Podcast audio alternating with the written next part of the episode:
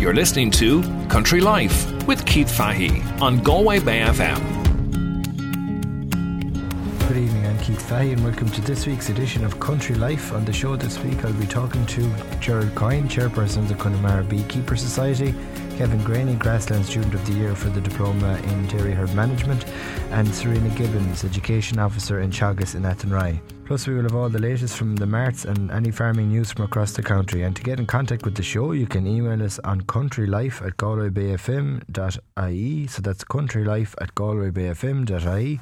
So if you have any questions or queries or any topics you'd like covered or any questions, don't give us, don't hesitate to give us a, a contact or an email on countrylife at galwaybayfm.ie.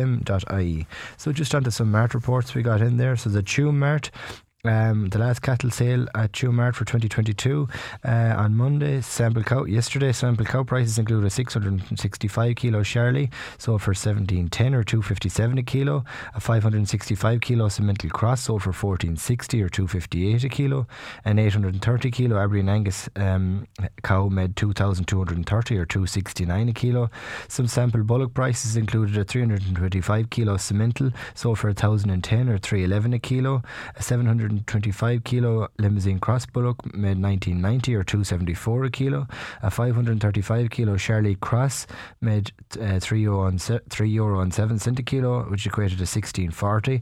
Then some sample heifer prices included a 405 kilo Limousin Cross made 1190 or 294 a kilo. A 485 kilo Limousin Cross made 1580 or 313 a kilo. Some sample whaling heifer prices from Tuam Mart on Monday gone by. A 220 kilo Limousin Cross made 690 or 314 a kilo. A 355 kilo Limousin Cross made 1170 or 330 a kilo.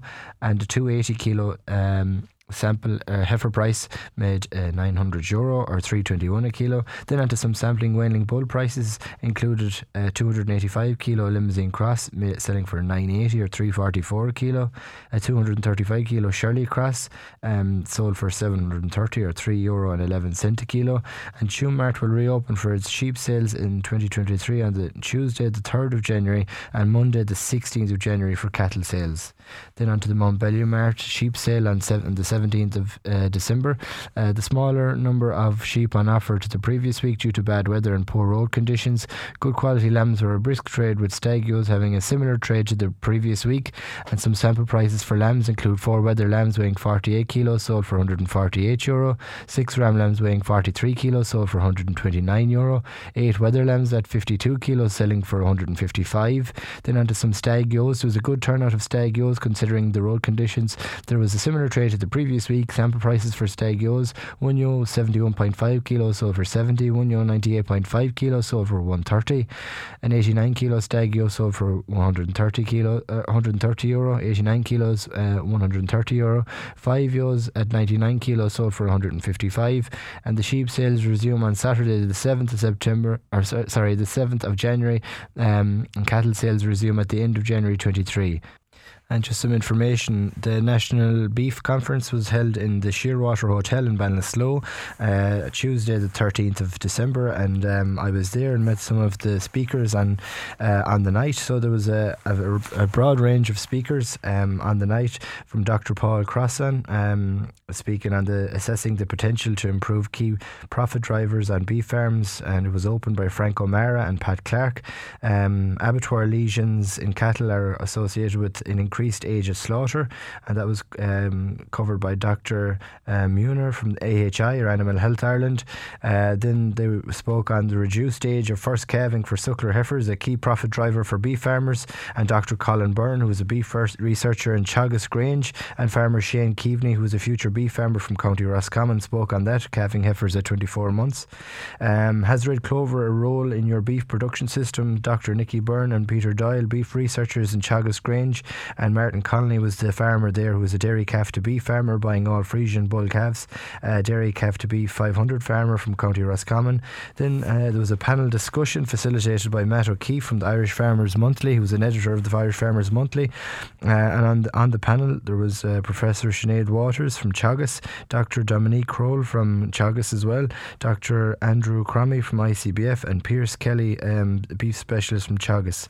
Um, and Pat Dillon closed the conference. So there was a lot of different uh, topics on there. The main ones being the profit drivers of calving heifers from 22 to 26 months of age, um, and how this can be more profitable than calving heifers at 30 to 36 months, as as they're obviously less time on the farm, they last longer and have less calving issues. Uh, there was an interesting, very interesting talk from. Um, Nicky Byrne, um, the uh, fellow Galway um, um, man spoke on um, growing some red clover, so that was very interesting, and how they are doing that in Grange, and the different. Um, the different areas that the red clover is good on, and that it is a low nitrogen requirement, obviously due to the fixating uh, root root nodules in the clover. Um, so a lot of slurry and uh, 0730 was being spread here um, for the clover, and now it can be cut three to four times. Um, they targeted cutting three times in Teagasc and Grange, with the fourth time being mulched into the ground to build some organic matter as well, um, and it can stay in in, in in a high cut rotation from three to four times a year um, and can last from four to five years to, depending on how it is um, managed. Um, red clover silage cassoirs can produce high herbage yields without the need for chemical nitrogen. Fertilizer inputs is low uh, due to its ability to fix in excess of 200 kilos of nitrogen annually. Red clover is more suited to silage than grazing systems due to its um, growth habits. Uh, the high intake potential of red clover silage compared to grass silage can increase animal live weight gain harvesting red clover at six to eight week intervals can help sward persist for three to four years. Um, however, it would have to be resown or put back into grass then after that. Red clover silage has an economic advantage over grass silage at current prices. High levels of management are necessary for red clover silage swards compared to conventional grass silage. So there was a lot of different um, topics covered there at the National Beef Conference uh, held in Ballinasloe um, last week. So next up, we're delighted to have Kevin Graney. So Kevin uh, won the Grassland Student of the Year award for the Teagasc Professional uh, Diploma in Dairy Farm Management. Kevin, uh, you're very welcome onto Country Life. We're delighted to have you on, and it's great to hear a bit of silverware coming towards Galway as well. So congrats and well done. Thanks very much. Thank you. Yeah, sure. No harm seeing a bit of silverware coming back the west. Very good, very good, good man. And so, can you tell us a little, maybe a little bit about your your own farming background or how you got the interest in dairying? Yeah, so I'd be from uh, Rahoon there in Galway myself, just two or three kilometres outside the city there. The city's nearly coming into us. And uh, my granddad would have been milking around 40, 45 Holstein, Friesian pedigree cows big black and white cows. Um, and so my mom would have went to ag college, and my dad would have been back there as well, helping my granddad. And that's where I got the interest, where my dad would bring me back from a young age and kind of get me into around the cows and the machinery. And uh, and because my mom went to agricultural college, I thought maybe I want to go there as well. So I went there after straight after my leaving cert and did two years in uh, Mountbellew, and that's really where my farming career kind of started just after leaving school.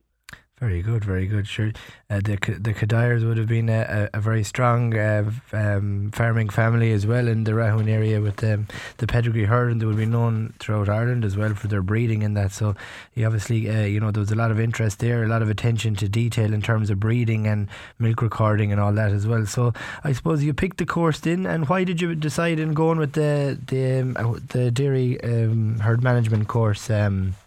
Uh, Kevin, or what location were you based in yourself when you were doing the course? Yeah, so I started. So I start. I did the I did the green cert throughout in Mountbellew the two years, and then after I was finished that, I had a decision. I applied to more courses there to the CAO, so I would have got into them through the green cert, the level five and level six. But I chose the level seven, the diploma in dairy herd management down in Moorepark, as it was more of a practical course and it was more hands-on. I wouldn't be, I wouldn't last too long in lectures, four or five days a week, and only maybe getting out in the farm maybe two or three times a month. So I went to do the practical side. So I uh, I applied for that course after I finished Mountbellew, and my the where I did my placement in level six, I did it on Henry Walsh's farm, and he would have kind of influenced me to go to that as I was telling him, and he said go for it. And so I applied for it anyway, and I did an interview, and uh, they got back to me two or three or maybe four weeks later saying I uh, got a place in the course. So I was delighted with that. Very good. And so, what kind of maybe modules or um, topics were covered? We'll say as part of the course there, Kevin, just for people that may be interested in doing the da- the diploma in dairy herd management. Yeah. So it starts off. You cover more or less really everything. So you start off with cow types and breeding and what uh, what cows do they cross with, and what has the best fat and protein and milk production and kilos of milk solids per cow pr- produced per year. And uh, a big one as well would be the grassland, obviously. So so the way in a progressive farm, grassland management is n- nearly the number one important factor of farming for profit. Uh, breeding would be a good, a big one as well in the course. Um, your say your six week calving rate and your well, your six week in calf rate as well, and your submission rate and and empty rates, etc. Um, as well, what you wouldn't really cover in your level five and level six is your mainly your, your dairy business. So the business side of the um, of dairy farming you cover a lot in this course, which is which was very uh, which was very important. So cash flow budgets and um, business plans, five year business plans, and stuff like that. So I very I enjoyed nearly all of it. So it was very good. Okay, very good. And so you would have probably done some of the the grass measuring on, we'll say, the likes of pasture bases and that uh, on Henry's farm. Uh, so that kind of where you got a good knowledge, maybe, or where you began in terms of grassland management. Yeah, I'd always have an interest in grass. Now, I'd say, yeah, I guess I did my level five placement as well on Pork Connell's farm in Claregalway, and yeah he would have been big into his grassland management, so he'd be zero graze and stuff. So I took an interest really around when I started, and we we did bits with there, and obviously in Mount Bellew, uh, our um, lecturer Pat Egan would have brought us out doing grass measuring. And at the time, geez, we didn't know really what was going on until until you're actually doing it practically on farm, and you get to know the ins and outs of it and the reasons for it. And once you know that, you every you think every farmer should be at it. So yeah, I really started it when I was in Porks and Henry's farming Henry would be a, an excellent grassland uh, farmer for his for the stocking rate of cows he has and the way he manages and the grass he grows per per year. Okay. And the amount he utilises it as well. And you're obviously very, you know, very good at it, and you picked it up very well when you obviously won the Grassland Award, so it was brilliant. And maybe what was tell us what was involved in, in achieving the award? Was there an interview process, or how did it go about? Yeah, overall, it went was on your project based work. So there would have been a nice few assignments in in the in this course. And when you go into your second year, uh, I think it goes on. You have a big you have a big grassland manage, uh, grassland uh, management uh, project. To my knowledge, they give you that around I think is it April or May, and then it's due in and around July. And it's one of the biggest projects. It's one of the biggest projects in the um, in the course. And I think they add in all of your other grassland, smaller grassland projects in it, and your overall score. And whoever comes out with the highest percentage in the project would be given the award. The okay.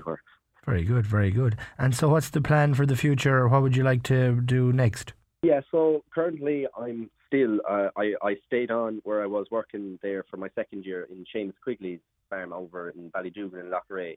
Uh, I'm currently still here. They asked me to stay on, and uh, I was more than happy to stay on. So I'll be here probably till, i say I'll still be here till maybe May or June uh, and maybe take a, a small bit of a bit of the summer off. And there's a, we're talking about maybe going over to New Zealand in August and doing a bit of cabin and machinery work. Just that's my that'd be my short term goal. Okay, very good. Long term goal is yeah, sorry. Um, and my long term goal would be then to either go into a milking arrangement or at least a farm, whichever whichever comes my way, whichever I'd be happy to pick. Okay, very good. And so, what's your, the daily routine? We'll say on the farm you're working at at the minute. Uh, what's the different areas you're working on? Or you, obviously, at this time of the year, you've probably a lot of the cows dried off, if not them all. Or what? What's the plan now? You've probably quietened down a bit. Yeah, well, yeah, we're just after drying off the cows there. Um, there um, Saturday, so we're we're only after starting milking there. But uh, we're still kept busy with outside and lining cubicles. And there now today we're currently we're teat sealing all the heifers there, which is a we find is a good job. So that's today's job, and really just feeding out and dosing and cubicles is what we're at these days. And then the new year come in, then we'll be gearing up for the cab and then getting sheds ready. Very good. I suppose, uh, Kevin, what advice would you give to you know people your own era, will say, or that are very interested in doing this course? Would you be advising people to go for the course? Oh yeah, definitely, hundred percent. Yeah, to, to, get the practical side of it, like you're out every day, five days a week, six probably more than likely six days a week during the spring, and you're getting stuck into it. And like if you get a nice, good farm, the the farm manager or farm owner will give you all the responsibility you want, and that's what I find is the only way you're going to learn it's not if you're looking at someone. It's if you're doing it. If you're if you're doing the work yourself. That's what I find. That's the best way to learn. And so if someone has the commitment to do all the hard work and the, that they should definitely do it, then yeah. Okay, very good. And I suppose it's vitally important then as well that you, you know, you pick a very good farm as well as you mentioned there. You know, you you obviously picked three very good farms that you work on: Pádraig O'Connell's and Henry Walsh and the Quigley's farm. They'd be all very good uh, grassland managers and good farmers. You know, it's it's vital, I suppose, when you do pick a farm that you know you're you're learning from people that are willing to explain things to you as well. Uh, I, I suppose, Kevin. Yeah, exactly. Like if the farmer has good patience and is willing to learn a student, you'll you'll enjoy the work there. You won't you won't really find yourself doing hard work. Once you enjoy it and you have an interest, and once you leave the farm every day with a new bit of information learned, you you'll be happy out. You'll be doing well, and that's that's what I've been doing most of the time there the last years is trying to learn as much as I can. Very good, Kevin. It was uh, great to have you on. It was nice to get a, a positive uh, young person really interested in farming and a very positive vibe on the future of Irish agriculture. So, Kevin Graney, the Grassland Student of the Year for the diploma in uh, dairy herd management with Teagasc. So, uh, thanks very much, Kevin, for coming on. So we're delighted to have uh, Jared Coyne on the line. So Jared is the chairperson of the Connemara Bee Keepers Society and vice chair of the Native Irish Bee Society. Jared, uh, you're very welcome on to Country Life, and you might give our listeners a background um, to yourself and how you got involved with the Bee Society. Well, thank you, Keith, and thank you for having me having me on. Uh, uh well, I've had interest in bees all my all my life, but about thirty years ago, I, I got uh, I, well, I got, you could say I got more interested. and I started doing it serious, and, uh, and then I got an interest in in, in, in, in rearing queens, and, and, and I suppose it's like any other farm enterprise. You know, we're so used to being with cattle and sheep, and I, I went down that route, and I'm I'm now producing a lot of a lot of queen bees, native Irish honeybees. That that's been my my enterprise now in the in the bees for the last oh the last twenty years. But uh, so, and of course, the of course, there's, there's always a bit of honey that's to be produced, and that's that's always a big in big demand. And then I started. Well, I started on the beginners courses in what we we founded Connemara Beekeepers back in in, in 2010, and, and I've been running the beginners courses there every year. So there's been a big uptake in beekeeping in in the, in that time since we, we I mean we'd we'd have 30 or 35 every new beginners every year, and some of them will go on to become good beekeepers. Others will will will, will um, say, you know, it's not for us, and we'll they'll go at something else. But we, we have a good we have a, we have about ninety members now in our in our association here. Okay, very good, very good. And what are the main type of or breeds of bees in Ireland, um, Jared? Well, the main type of bee is our native honeybee because, like, it's a, the, our honeybee is it's a, it's a it's a it's a subspecies of the, the European honeybee, and our native bee, uh, the proper name is Apis mellifera mellifera. The species is Apis mellifera, but uh, they've all uh, evolved since the Ice Age to different parts of Europe, and the, the the bee that we have, it's it's it has adapted to our climates here in in in in in the west, in, in Ireland, and in parts in the UK and parts of, of, Norway and that area in, in that part of Europe. But the problem is today that if they're moved from areas like the south along the Mediterranean, Italy, and that areas, they can now breed with with the, with with the with the subspecies that's here, and that's that's where we have the problems. Like now we have bees that have adapted to other regions and longer longer foraging seasons and higher temperatures and less rain and all that, you know. So that's the problem we're facing at the moment with with the bees coming in, because there's always a chance that people will import bees because it's it's it's it's not it's not illegal or anything, and then they, they we find out that they're not adapted to our climate and they they and they crossbreed with the native bee and so we're putting everything back to square one again, you know. Okay, you mentioned Jared, yeah, you breed you breed uh, the queen bees. Um, I suppose you know for people that aren't aware, what are their roles, and is it hard to breed them? No, the the the, the, the queen bee is the, is the, of course as as it sounds, it's the main bee in the in the colony. It's the it's every every worker bee and every drone in that colony would be related to the queen bee because she she's the one that lays the eggs. So so what what I would do in my in in the breeding program, like I would select good characteristics, a good, uh, you know, docile. Docility is very important because it's amazing when they're pure, when they're pure, they're pure native bees, how docile they can be, and you can work with them. You know, so that'd be one of the character- characteristics I would breed for. Others, in it'd be uh, ones that have good good overwinters, you know, good overwinter, uh, good wax builders. You know, there, there's so many. You'd, you'd, uh, and of course, there's now we we have a new characteristic to look for, and that's disease tolerance in, in our bees because a lot of a lot of disease have come in. I mean, you're probably all aware of the the, the varroa mite that came here back in the 90s, and uh, Connemara was the last part of the country to get it. But sadly, it it is it's here. It came in, of course, it came in on the back of a bee, of an imported bee. We didn't bring in the bees. We wouldn't have brought in the mite. But the good, the good thing is that the, the uh, bees are are uh, certain strains of bees are tolerating it, and they're they're they're it's it's it's it's manageable. Uh, we have to be very very careful how we how we monitor them, and you know because it's it's all important about keeping uh, about keeping out disease, and uh, because uh, like the bees are, we we can say they're domesticated, they're in our hives and all that, but they are wild because they go out in the in the in the they go out in the wild to mate. That's how that's how that's done. The drones fly out on a fine day. The, the young queens fly out, and they mate miles from the hive. So we have no control over them in, in that in, in, in, in that respect. Okay, just in relation to the honey, then, uh, Jared.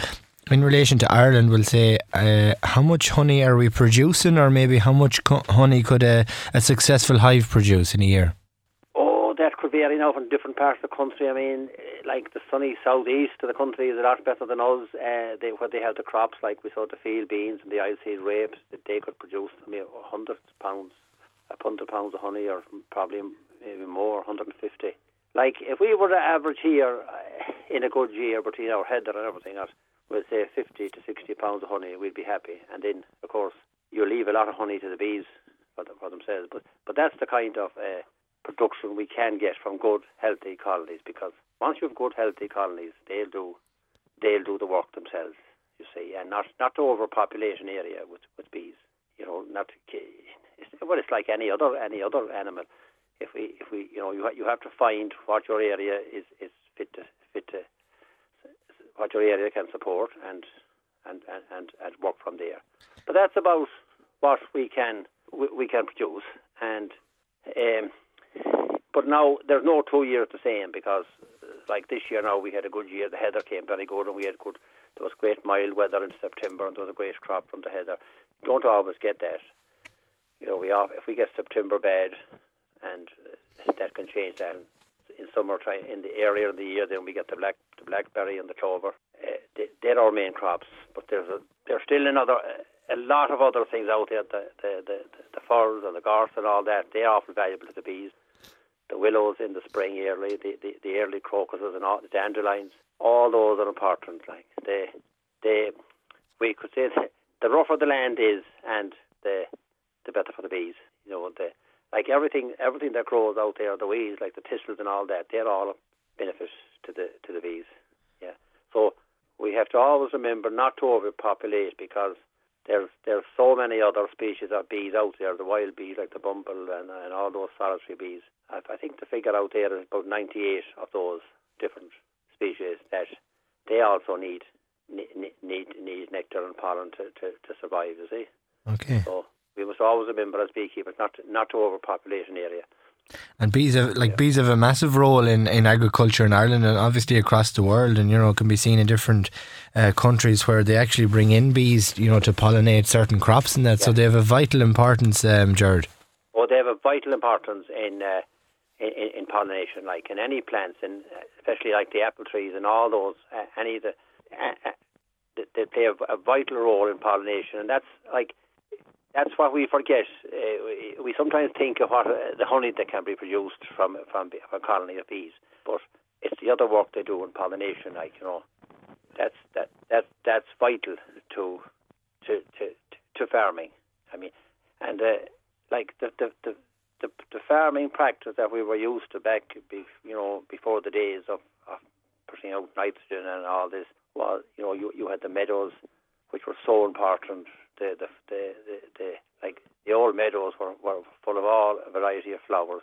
I mean, that's not so today. We have a, a meadow today that's got a sward of green, good green, rich grass, good good good for our, our animals, uh, but no good to the wildlife.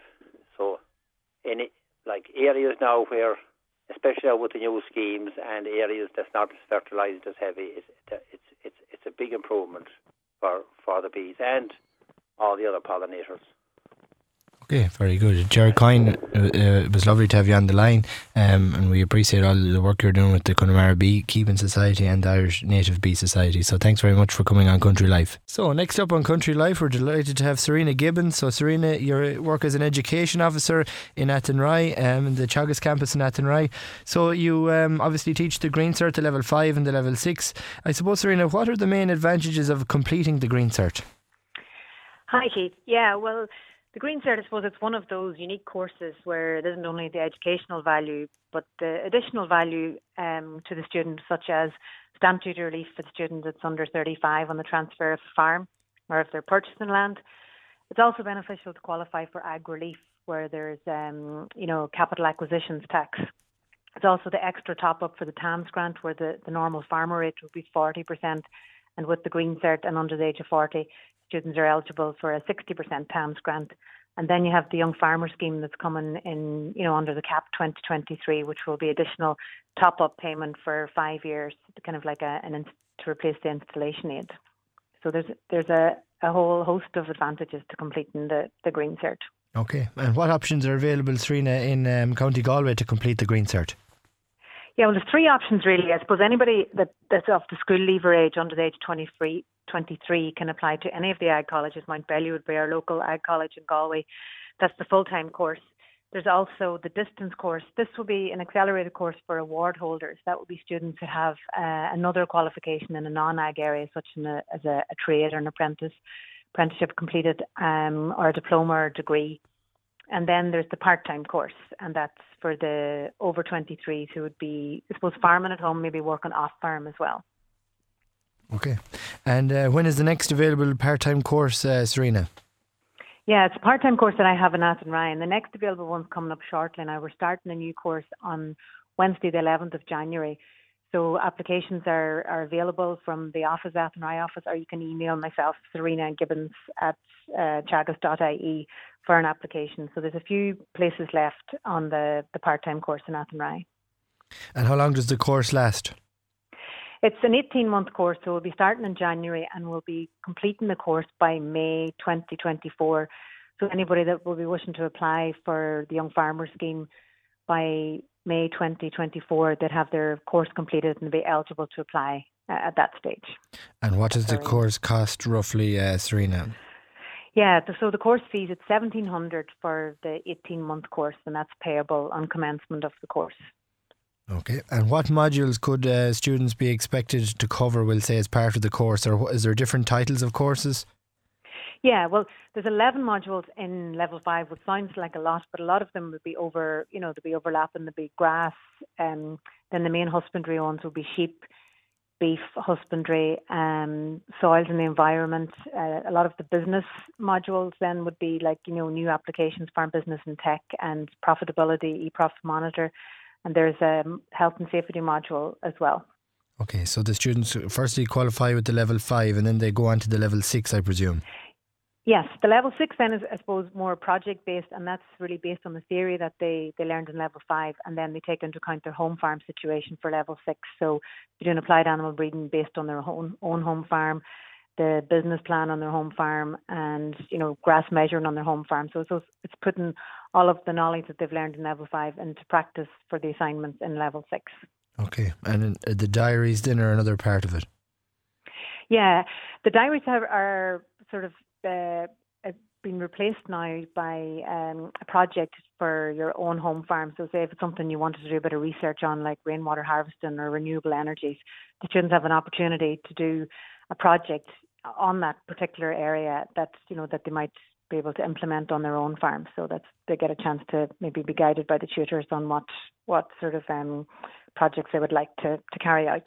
So similar to the the Leaving Cert agricultural science kind of has changed from we'll say a folder approach, which was similar, I suppose, to the diaries, um, and has gone to a lot of the education now going forward. It seems to be going with project or results kind of based uh, driven. Yeah, exactly. Kind of a scenario case where um, they can they get a chance to maybe look at something that they'd be able to actually have a hands on experience. Um, okay on yeah. And i suppose it's a, it's very practical as well in terms of you know you mentioned grass measuring. So they obviously learn how to do it in class um, the different steps involved. I suppose you, you make them familiar with the PastureBase and the different tools and technologies involved in, in through Teagasc through the PastureBase and that. And then i suppose it's quite practical as well as i've seen you, you you bring them out in fields and you try and get them to measure measure and allocate grasses to different based on the different animals we'll say whether it be beef or sheep or dairy um, so it is very practical to their own farm. Even if they have a field, they can calculate maybe how long their 10 or 20 or 30 cattle will last in the field. That's right, yeah. So we, we, will get every student to measure their grass, and it could be maybe just four paddocks for, for a four week period. And then what type of cattle or what animals they're going to put into it and how long they can last. So it's a, you know, it's a, it's a good practical application of what they've learned. And then also we do sheep and beef husbandry skills either on host farms or in Mountbellew as well, so they get hands-on practical skills as well and taking soil samples. There's also tractor skills and tractor safety as well as part of the, the, the health and safety module. Very good. We had we had Kevin Graney on earlier. He did the diploma, the level seven in um, in um, diploma in herd management, dairy herd management, and he won the Grassland uh, Farmer of the Year. So he, he also mentioned, uh, you know, the benefits of how he went from a level five to a level six, and then he went on to do his level seven. So you know, if, if even if students don't get the points, we'll say, or they're not sure on what they'd like to do, and if they want to start off doing the green cert, let it be level five, level six. You know, there's a great opportunity there for to build from you know level five, level six, seven up to a degree or a master's. Is you know, there's a lot of opportunities for students there, uh, Serena. Yeah, absolutely. It's not the end of the world if you don't get into your level eight degree program because there's there's great progression now. Everything is very clear. You know, from level five to level eight, there's clear stepping stones from one course to the next. So yeah, absolutely, it's um it's worth considering because it's got you qualify as a young trained farmer once you have the, the full level six, and then you can progress on to level seven and eight, which might you know bring bring you to employment within the ag industry while still having your your home farm. Okay, so if you just want to give a, an overall um, your contact detail for yourself, um, if people, if anyone listening has an interest in doing the next course, um, when it's starting, and how they can contact you, Serena. Yeah, so it's starting on Wednesday, the 11th of January, 10 o'clock. And the way it'll run, it's a part time course, but it'll be full day every second Wednesday. And then the alternate week, it's two evenings, a Tuesday and Thursday evening. And it runs from January to June, we're off for July and August, and then from September to Christmas again, and then from January to May. So May 24, it's um, the completion date. And you can get an application form for myself. So my email address is serena.gibbons at teagasc.ie or you can just ring the Athenry office and we can send you out an application, and that's 091 845 200. So that's 091 845 200 or serena.gibbons at teagasc.ie to get more information on the Green Cert. Serena, thanks very much for yeah. coming on Country Life. So we'd like to thank all our speakers for this evening. So we had Kevin Graney, Grassland um, Student of the Year for the Diploma in Dairy Herd Management. I would like to thank Gerard Coyne from the Connemara Beekeeping Society and Serena Gibbons, who teaches the Green Cert in Athenry. So just a couple of queries there. We had a few questions in. Uh, one of them was in relation to soil sampling. When is the best time to take a soil sample? So I suppose now, uh, now that all the dung and slurry has been spread and fertiliser, obviously, as we're in the closed period and that uh, no fertiliser or manure has gone out in the last couple of months. Uh, so actually, from now on is an ideal time uh, to fertilise as you get a great insight in relation to the pH, the, the P, and the K. Um, so you can't really test for the, the nitrogen in the soil. So the most samples that come back uh, the basic sample will give you a lime, so a pH requirement, uh, a P, a phosphorus, and a K, so that's potassium. So now is a great time to take your soil samples, um, and you obviously want to do take a sample uh, relative to the field. So doing a V or a W in the field when taking the sample is very important, so that you you know you get a, an adequate uh, result from different parts of the field. So uh, a W, uh, walk in a W shape uh, when taking a soil sample. Um, the cost is roughly 25 euro per sample um, is the price Teagasc charge to go out and take a soil sample. Um, there's also a range of other soil samples available, which are obviously more expensive. You can get a detailed uh, mineral um, analysis in relation to soil sampling as well. Um, then there's other lawn samples. So if people growing vegetables or lawns or flowers, they can get much more detailed ones as well. Um, so they're obviously they cost a lot more than the 25. So it's basically 25 euro um, for your basic uh, lime, P, and K sample. So that'll tell you how much lime you need to spread uh, and what indexes your P and K is in. So and the P indexes goes from one to four, and the K index goes from one to four as well. So uh, not to three, 3.1 to five, 5.1 to eight, and then above. Um, so that's the the one, two, three, and four of the um, the P indexes, and then from for the K indexes goes from not to 50, 51 to 100, 101 to 150, and anything above 151 then is index 4 for K. Um, so, and for anyone that's not familiar, so when you hear of an 18 6 12 fertilizer, the 18 is the nitrogen, so it's an NPK fertilizer, so your 18 is your nitrogen. Um, your 18 6 your 6 is your P your phosphorus and your 12 then is obviously your K for potassium so roughly uh, now is a great time to soil sample um, before anyone spreads any slurry uh, next year. And it costs roughly 25 euro. And one you need one for at least every four to five hectares depending on whether you're in a derogation or not you need more samples. Um, but generally one for every four hectares or 10 acres would be suffice. Um, another uh, question we had there was a uh, what is the forecast for the beef price? So um, I suppose if we look back uh, for the last couple of weeks, we've seen a, a good jump on beef price.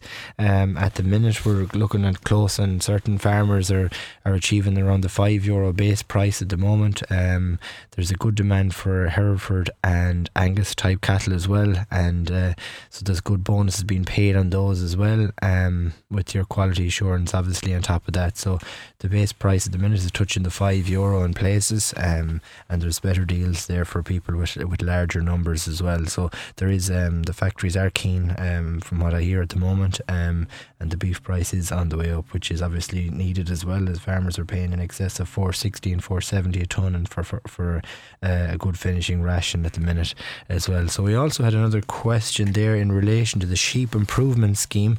Um, so I suppose you know for anyone who may not be familiar with the sheep improvement scheme, um, it's following on from the the, sheep welfare scheme, so it's basically much the same. Uh, the sheep improvement scheme provides financial support to farmers for taking extra steps uh, to ensure the welfare of their flocks, and farmers get 12 euro per breeding ewe for uh, completing flock uh, welfare measures. And how do farmers qualify? They must submit a, a, BPS or a BIS application for each year of the, the participation, and also submit uh, the sheep census, which is actually out this week as well, for each year during the lifetime of the scheme. An exception um, was to new entrants. So obviously, people getting in, into sheep, they must have an active uh, herd number as well, or uh, be a new entrant to maintain the required number of breeding growths for the duration of the scheme. You must complete two welfare measures also, as well as part of the payment. It will also be necessary to complete the genotyped ram action. So this is obviously new uh, for anyone that'd be familiar with the old one. So farmers now must buy a genotyped ram, and if the farmer in question has a reference breeding or reference number of more than 150 breeding ewes, um, they will need uh, two genotyped So if you have over 150 ewes, you need a, um, a genotype uh, action twice over the lifetime of the scheme. As if you've less than 150, uh, you only need the one. So the targeted welfare areas include lameness control, mineral supplementation of ewes post mating, meal feeding of lambs post weaning, um, parasite control, fecal egg count, management of uh, scanning, fly strike, mineral supplementation of lambs pre weaning, and uh, the genotype ram action. And obviously, uh, it's split into two as well, um, where you have the hill flocks and you have the lowland flock. Um, you must also maintain necessary records to comply with the terms and conditions of the scheme.